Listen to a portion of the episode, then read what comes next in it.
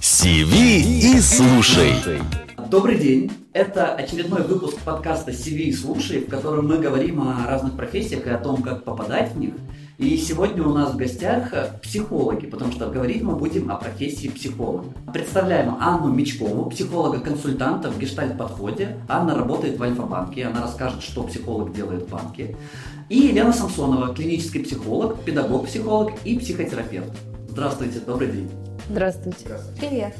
А, давайте начнем с того, как вы стали психологами. Расскажите, пожалуйста, как вы выбрали профессию и как вы в нее пошли, как вы начали свой путь в ней. Окей, да, я могу начать? Да, Хорошо.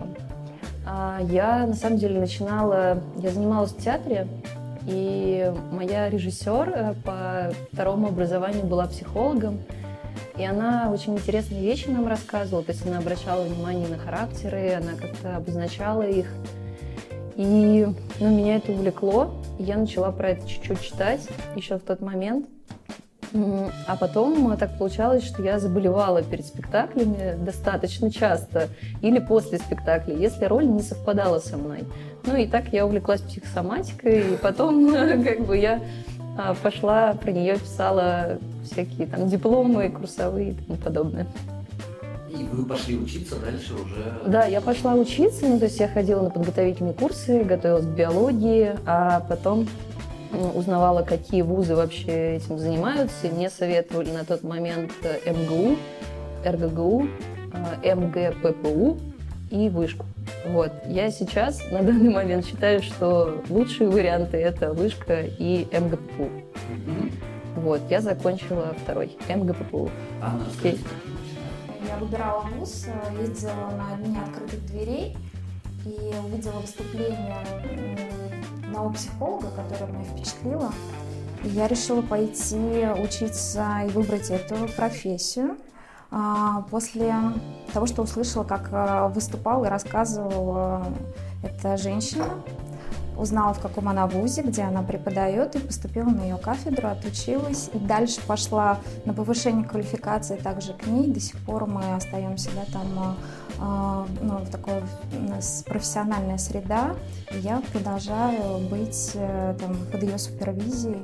Расскажите, что, какие дальнейшие были ваши шаги после того, как вы окончили вуз или, возможно, во время учебы? Я столкнулась с тем, что я пошла на работу, и этого было недостаточно тех академических знаний, которые я получила в институте.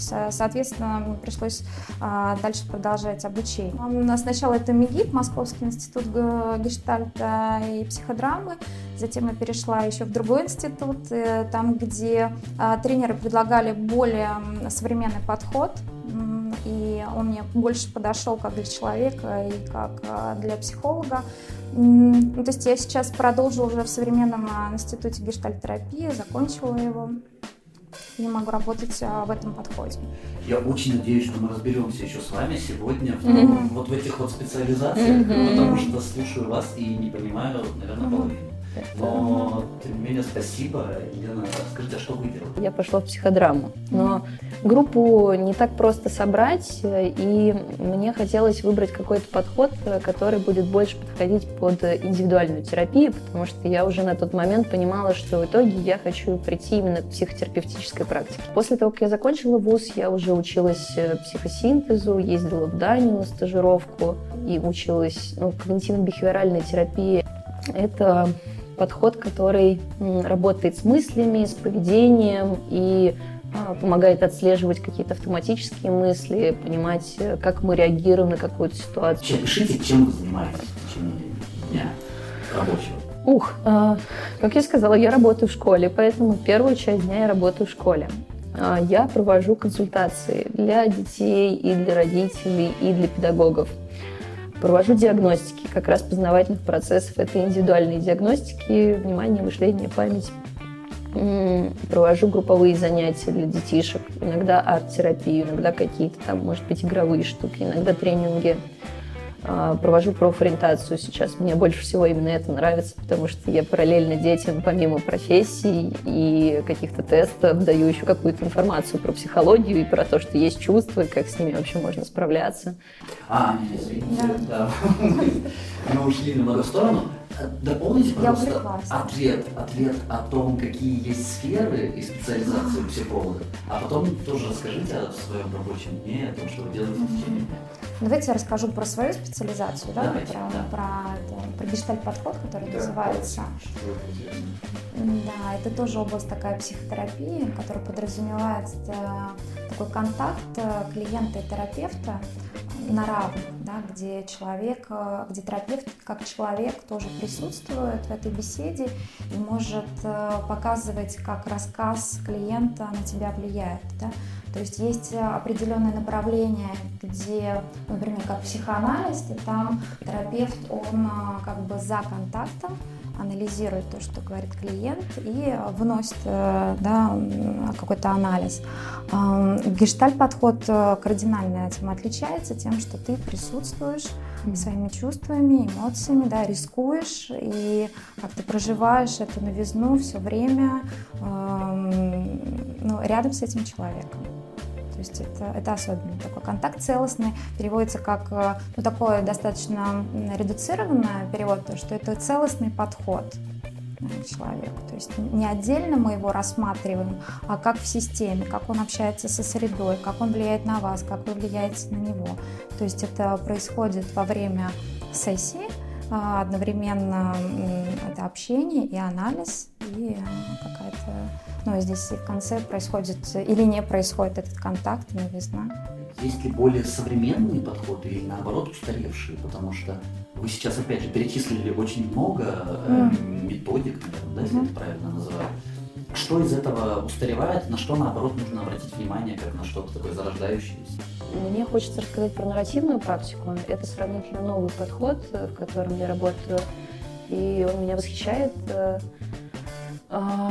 Современный, потому что он возник примерно в то же время, когда NLP, он основан на структуре языка, на том, как мы говорим, что мы говорим. И это про то, что мы создаем истории какие-то своей жизни рассказываем эти истории. А, И в зависимости от того, какие истории о себе мы рассказываем, так мы себя и представляем, таким мы себя и видим. А из того, что отходит э, на второй план, ну, наверное, классическим психоанализом, я не знаю, сейчас кто-нибудь занимается или нет. Ну, во всяком случае. Психологи. Это А, да, психоанализ – это одно из направлений. То есть есть там гештальт, терапия, нарративная практика, психосинтез, когнитивно-бихевиоральная терапия. Их вообще очень много, экзистенциальная, гуманистическая, ну, их полно. Полно разных направлений, и, возможно, мы даже все не сможем назвать э, здесь. А, еще из новых есть схема терапии, но, во всяком случае, я только недавно про нее узнала. Психоаналитик должен быть довольно зеркальным. То есть он не может выражать, быть активным там и как-то привносить себя, а в каких-то гуманистических подходах э, и, там, не знаю, в гештальте можно выражать свои чувства, можно сказать, что ты там чувствуешь в этот момент. И мне близко вполне легко восхищаться и удивляться. И мне кажется, что нарративная практика позволяет это делать, и мне кажется, что это помогает э, поддерживать какой-то разговор и контакт э, с людьми. Сложно сказать, какой э, подход эффективнее. Скорее мы выбираем, а, в каком мы подходе можем эффективно работать, какой нам подход э, да, больше всего ложится, как мы выдерживаем этот контакт. Соответственно, тогда эффективнее он получается и с твоим клиентом. А когда, в какой момент ты понимаешь, какое направление тебе ближе? То есть, Но скорее ты сначала изучаешь это, да, что какой будет а, подходящий. то еще где-то- в университете? Да, да. Вот, мне кажется, как раз академическое образование, оно дает возможность понять, э, какое направление тебе ближе, да, потому что там приходят э, практические занятия, рассказывают люди из разных направлений. Это ну, общий информация. Это Что дальше вы планируете? Ну, вы конкретно, я не спрашиваю про путь каждого психолога, но что конкретно вы планируете делать дальше и в каком направлении развиваться? В настоящий момент я сейчас прохожу дополнительное обучение, повышение квалификации именно а, в работе с детьми, да, это детская психотерапия. Дальше, возможно, если про обучение, что это, наверное, какая-то семейная психотерапия, потому что ну, дети у нас всей семьи, и все это влияет на, на, ну, на какое-то поведение ребенка и на его симптоматику, поэтому так я за системный подход. Мне очень интересно, что а, у нас какой-то такой переходящий э, этап, то есть я как бы работаю в школе, а в частной терапии работаю со взрослыми. И Мгм. мне интересна частная терапия со взрослыми. А, мне, да, мне интересно с детьми. Я работаю со взрослыми, мне интересно Да, с детьми да. Да, Да, да, да. Вот. Э, Крутой подход семейный, системный, да, он прям отлично работает с семьями и с детьми. Действительно, не бывает такого, что э, ребенок просто плохо себя ведет, это симптом чего-то, что происходит в семье. Вот. А Я, да, я хочу тоже полностью уйти в частную практику. А, Почему мы так говорим и почему мы еще не там? Да, это не так просто. Не так просто, потому что когда ты выпускаешься из вуза, это не значит, что на тебя сразу полетели все клиенты. Конечно, ты пишешь что-то э, в сети, типа я практикующий психолог, э, классно, ко мне можно обращаться, приходите, и сразу клиенты не появляются. Я веду сейчас свой инстаграм, э, пишу туда, веду я его уже А почти можете два года. назвать вы название? Может быть, Может, кто-то да. придет. Да, мы... Отлично. Нет никаких ограничений. Хорошо. А, Называется мой инстаграм Самолена, нижнее подчеркивание, пси. Ведение инстаграма, оно стало как раз потоком каких-то постоянных клиентов, которые ко мне приходят. И сейчас у меня 10 человек в неделю. То есть получается, что я работаю полноценный день в школе, и вечерами я веду клиентов. А это происходит это тет, то есть вам приехал Да, да, э, да, да. клиент. А, Я снимаю кабинет, э, есть много разных психологических центров, э, в которых э, психологи могут арендовать кабинеты, это почасовая оплата, обычно это где-то 400 рублей час кабинет стоит. И ко мне приходит человек, я его встречаю, он заходит в кабинет, все как обычно, два креслица, такая приятная обстановка. Почти во всех центрах есть чай или кофе, они могут себе сделать. Есть ли какие-то вузы за границей, куда стремятся люди, а, где все хотят выучиться так, чтобы у тебя ну, было в резюме вот это вот тот самый вуз? Тот самый вуз.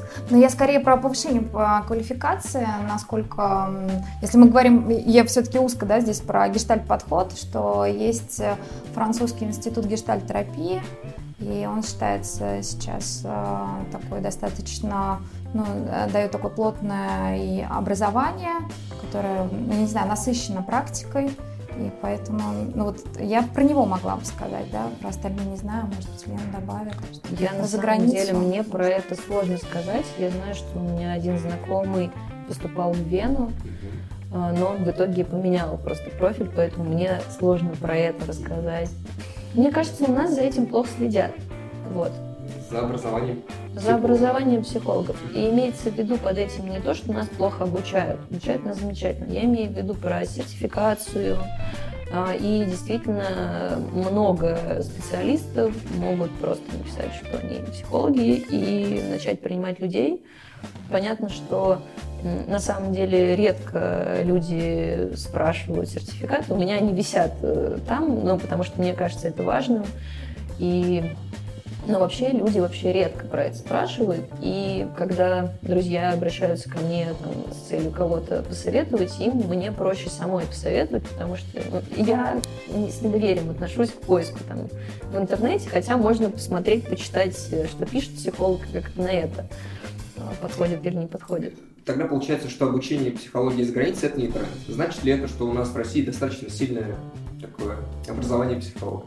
И куда лучше идти? Если бы вот сейчас выбирали, вы, вы могли поступить куда угодно, куда нужно стремиться? Окей. А, Я все равно говорю, что это МГППУ, а, Московский городской психолого-педагогический И вышку я назвала, да. А, Почему я так думаю? Потому что в МГПУ там много практики, но в основном там сильные факультеты психологического консультирования, там как раз есть просто ПК и ПКК, это клиническая психология, на котором я училась. И есть там факультет юридической психологии, он тоже очень сильный, и там есть подветвление клиника и просто. Тоже хороший, сильный факультет, на этих двух факультетах точно много практики и специалисты выйдут и будут что-то уметь делать. Многих э, помогает трудоустроить институт, кто-то работает в клиниках. Я, в принципе, тоже могу работать в клинике, но это не мое. Вот. Есть вышка, туда надо идти, если хочется заниматься научной деятельностью. Но мне кажется, тех коллег, которых я встречала и кто вызывает у меня уважение, это люди, которые закончили МГУ, наверное, РГГУ, и ну, вот я училась в Шолоховом. Это МГАПУ, я сейчас даже не знаю, как он, по-моему, может быть, даже я могу спорить по поводу МГУ. А, у меня много знакомых, которые сейчас учатся и которые заканчивали МГУ, и они говорят о том, что, ну да, там много старой школы, специалистов, теории, но именно теории. То есть люди, которые выходят оттуда, они теоретически подкованы, а практически нет. То есть это значит, скорее всего, что после вуза еще все равно да, важно понимать, где нужно получить практику и да, да, да. опыт, и все об этом должны думать заранее. Да, да. мне хотелось бы, да, можно да, добавлю по поводу дополнительного образования. Мне кажется, это очень важно, да, его получить, какое-то выбрать для себя направление и быть в принадлежности к какому-то профессиональному сообществу, mm-hmm. потому что ну, один психолог, когда он работает в системе, то есть это тоже, конечно, влияет на его чувствительность, потому что профессиональное образование дополнительное, оно подразумевает такое развитие чувствительности, анализа, и когда ты работаешь в системе один, такой вырванной, да, из питательной среды, это очень сложно сохранять здесь и, а, себя, границы, и а, чтобы не происходила профессиональная деформация, важна а, какая-то поддерживающая проф, ну, профессиональное сообщество, куда ты можешь обратиться, и если мы говорим про дополнительное образование, оно подразумевает пожизненную супервизию, да, личную терапию, там, э, многолетнюю. Только это позволяет тебе выходить в контакт с другими людьми, да, встречаться с клиентами, если ты сам как-то, ну, не знаю, можешь э, с собой быть наедине. А, может ли взрослый человек из другой профессии перейти в психологию? Ну, то есть нормально ли мне в мои 35 взять и уйти в, психологию? А, на мой взгляд, да, можно. Я знаю людей, которые переобучались, есть переподготовки. Здесь вопрос в том, а, что вы выбираете. Здесь важно выбрать именно хороший вуз. Часто люди, когда идут менять профессию в этом возрасте, им хочется побыстрее. А, ну, побыстрее, типа, там, поменять уже профессию, начать в ней работать. А в психологии, на мой взгляд, важна база и какое-то действительно знание теории, поэтому я знаю, что в МГПУ есть переподготовки, а, есть э, второе высшее образование, есть магистратура, некоторые идут в магистратуру, но, на мой взгляд, магистратура маловато, но есть люди, которые идут в эту магистратуру, и они уже там, может быть, много чего до этого читали, знают, пришли в магистратуру, два года отучились, а потом идут э, учиться психотерапии в каком-то направлении. Это тоже не маленький какой-то срок, это там не три месяца обучения, это там годы. Вот. Но обычно в подходах уже с какого-то момента можно работать, в тех дополнительных подходах, о которых мы говорим.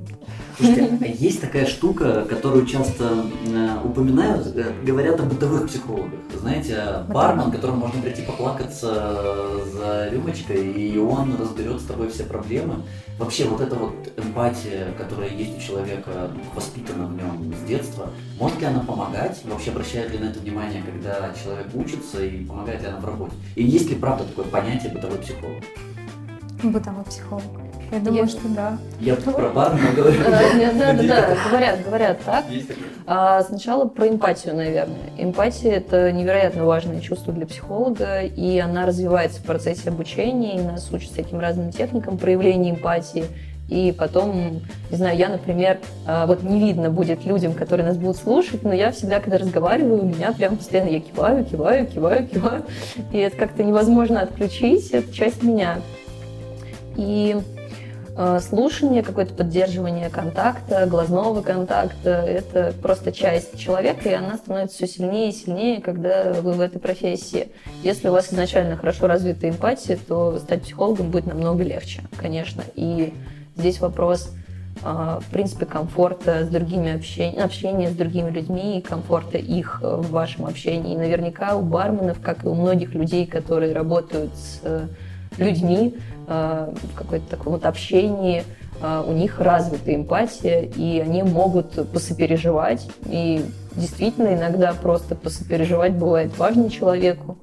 Но я не думаю, что бармен владеет психологическими техниками или э, сможет как-то э, верно позадавать вопросы, хотя я не говорю, что таких барменов не существует. Может быть, это бармен нарративный практик, который пошел, обучился нарративной практике, а потом пришел работать в свое любимое место за баром и параллельно вкидывает какие-то вопросы. Но есть момент с тем, когда человек приходит просто пообщаться к бытовому психологу, он не пытается решить на самом деле свою проблему. И именно поэтому у нас есть какие-то четкие ограничения сессии, сеттинга, это ну, консультации, длительности времени. Потому что когда есть начальный э, этап, есть конечный этап, человек знает, что у него есть вот этот час, и он в него работает. Если он за него, в него не работает, то он просто платит за него деньги. А с барменом он может сидеть там 3-4 часа и ни к чему не прийти. В рекламе есть портфолио, или у журналиста есть статьи, что есть у психолога, который хочет куда-то устроиться и показать тот, тот опыт, который у него был? А, ну, я думаю, что, наверное, что можно принести, показать это дипломы, сертификаты, возможно, статьи, да, это, мне кажется, важная часть, где психолог себя как-то рискует, да, и а, предъявляет миру, да, свои мысли или там описания, или то, с чем он делится. Вот это, наверное, могло бы войти в портфолио, да? если у него нет стажа совсем, да, мы говорим, после института. Ну, наверное, вот так вот что-то. Ну, у меня был э, только в дополнение к этому, я когда заканчивала, почему я говорю, что МГППУ классный вуз, потому что там очень много практики, и каждые полгода проходите практику там в разных э, клиниках, например, там, или в детских домах, и каждый руководитель практики пишет отзыв на тебя и рассказывает, в чем ты молодец, чем ты отличился, и я ксерокопии этих отзывов брала с собой. То есть я их собрала, взяла у нас на базе института, отксерокопировала и положила, и действительно сделала что-то вроде такого портфолио, помимо диплома и сертификатов. Здорово, да. Но мне на первой работе, я приходила тоже в, в систему государственную, мне попросили показать э, ну, как бы сессию прям консультативную. Mm. А, то есть для руководителя. Да, да, да, прям на месте. Это тоже является одним из элементов оценки. А что ему можно читать, с кем дружить, э, на что подписываться? У меня есть любимый психолог, психолог. Его зовут Ирвин Ялом. Он восхитительный специалист, э, и он пишет книги, и он пишет книги на понятном языке. Вот, поэтому надо читать Ирвина Ялома. У него есть и обучающие какие-то штуки, и есть психологические детективы какие-то. Да, психотерапевтические новеллы называется. Mm-hmm. Это серия книг очень интересная, мне кажется, полезная. Есть лечение от любви, mm-hmm. есть когда Ницше плакал, есть э, лжец на, на кушетке. кушетке. В общем, просто невероятно. Есть, э, ну это детская книга, но я ее прям даже недавно начала читать в блоге, потому что она меня жутко восхищает. Э, Азбука эмоций Кедровой. Mm-hmm. И там рассказываются про чувства, про то, что с этими чувствами делать, как они ощущаются в теле, вот, есть такая книга. Есть книга, о которой часто все говорят, люди играют в игры, игры, в которые играют люди, но она жутко сложно читается. Поэтому я бы ее не рекомендовала людям, они там поломают себе голову до того, как что-то вообще поймут про психологию. Mm-hmm. Вот, надо начинать с Ирвина Ялом, на мой взгляд. Mm-hmm. Да, я поддерживаю про Ялома. Может быть, что-то я добавила из а, профессиональной литературы, которая будет понятна пользователям, кто не близок к психологии, но хорошо пишет. Я думаю, что я часто советую книгу, и она перевернула мою жизнь, когда я еще не обучалась профессионально. То есть это Анна Варга «Введение в системную семейную психотерапию». Это книга для студентов, но а, там очень понятная часть, где она описывает случаи. Это интересно, можно увидеть про свою семью, про мифы, про симптоматику. Это действительно прям затрагивает. Я часто ее советую, потом что еще, наверное, а, про психосоматику, может быть, э, Пизишкиана. Это то, что полезно было бы узнать про себя, про свое тело. Может быть, э, из профессиональной тоже литературы. Мне нравится Петрановская, если мы говорим про детей, да, это очень поддерживающая литература, и так э, для молодых родителей это важная информация. От нуля она, тайная опора она называется, да, да по-моему? Да, От нуля и до, там, до 18 лет. А, что еще? Ну, наверное, я не знаю, так по классике Гиппенрейтер э, про характеры детей, если тоже там кому-то интересно, там а, описание, акцентуации, и, конечно, там можно узнать и себя, да, во взрослом возрасте Потом, Я знаю, пока сидела, слушала, Да, я вспомнила книги. Давай, давай. Значит, может, э, книга «Взрослые дети эмоционально незрелых родителей» очень хорошая книга.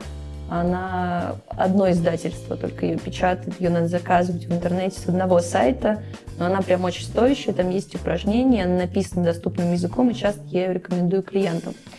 Вот, и есть еще про сверхчувствительность, э, есть книга особая чувствительность или еще как-то я давайте я ее посмотрю и потом вам скажу и вы прикрепите А, туда название да. да, да, да.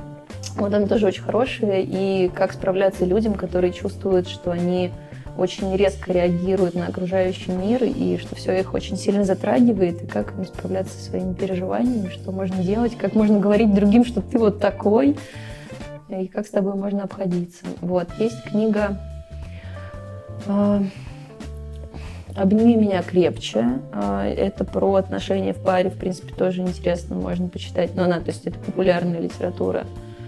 А, Еще еще недавно я начала читать «Как разговаривать с мудаками». Я очень э, скептически отношусь к таким гром- громким названиям. Они меня обычно отпугивают. э, но эту книгу написал психиатр. А потом мне ее порекомендовала женщина, специалист, э, которая меня учила. И я подумала, ну ладно, если она говорит, что это окей, я попробую. Я ее купила. Я сейчас в процессе чтения. И я понимаю, что мужик говорит правильно. Он хорошо пишет. Он пишет понятно, доступно, строит какие-то схемки и объясняет, почему люди в стрессе могут вести себя абсолютно неадекватно и как вообще можно на это все реагировать. Общем, мне заходит. Вы очень серьезно перечислили книги, а вот я еще вначале говорил о, может быть, блогах, о каких-то научно-популярных штуках. На кого Есть ли что-то, да, если вот я не хочу тратить месяц э, на чтение, Мгм. подписаться и получать что-то?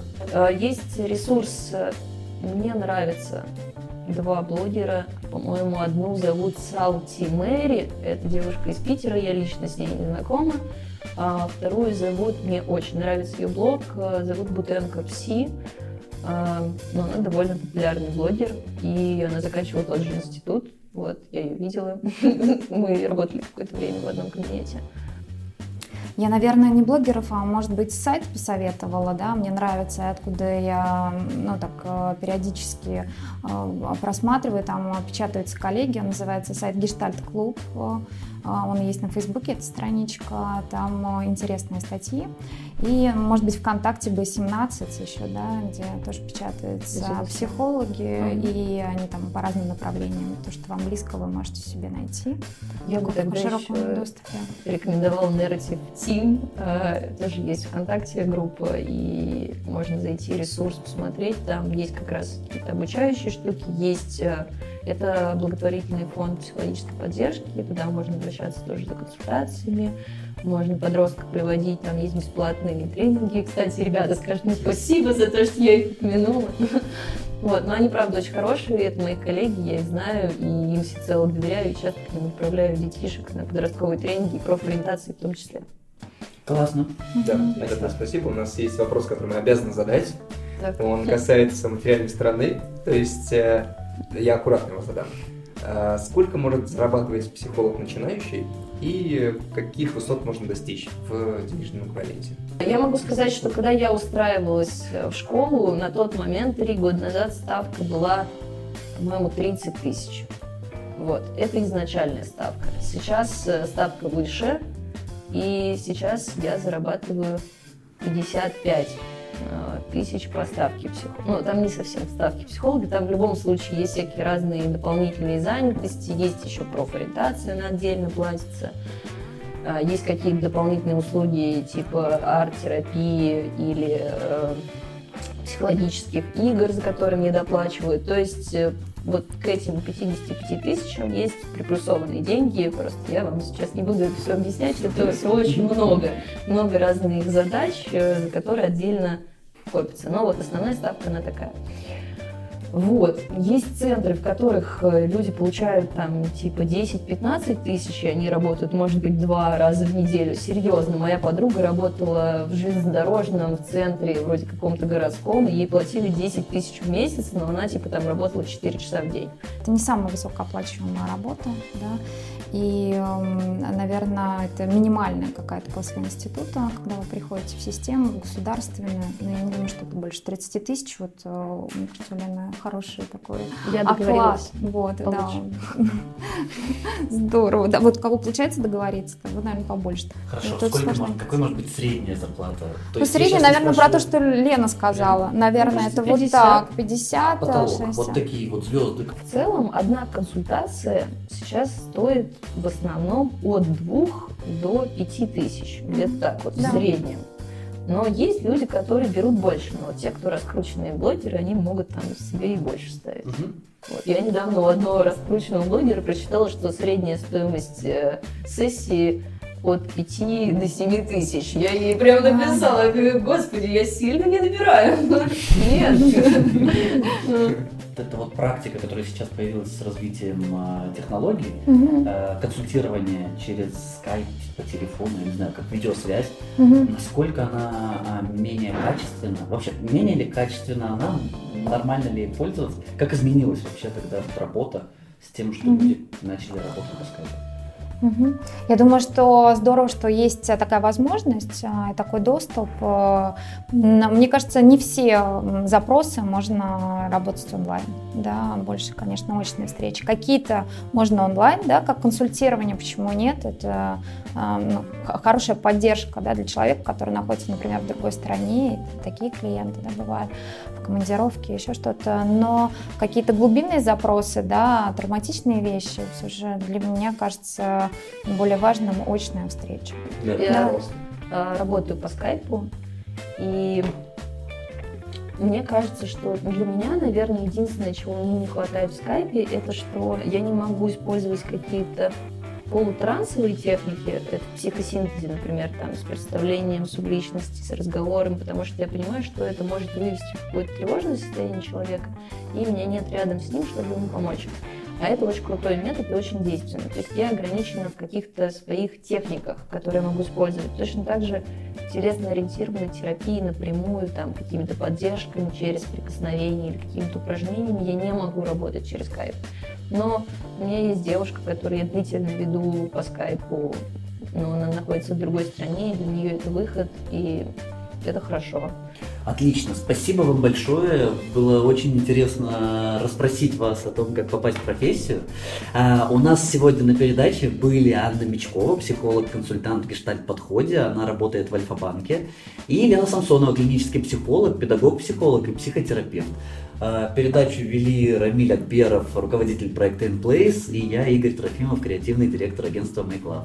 Спасибо вам большое за разговор, спасибо, Спасибо, за встречу, и желаем вам хорошего дня. До Да. свидания. До новых встреч. Спасибо большое. Да, Всего спасибо за доброго. интересные вопросы. Спасибо. Спасибо. До свидания.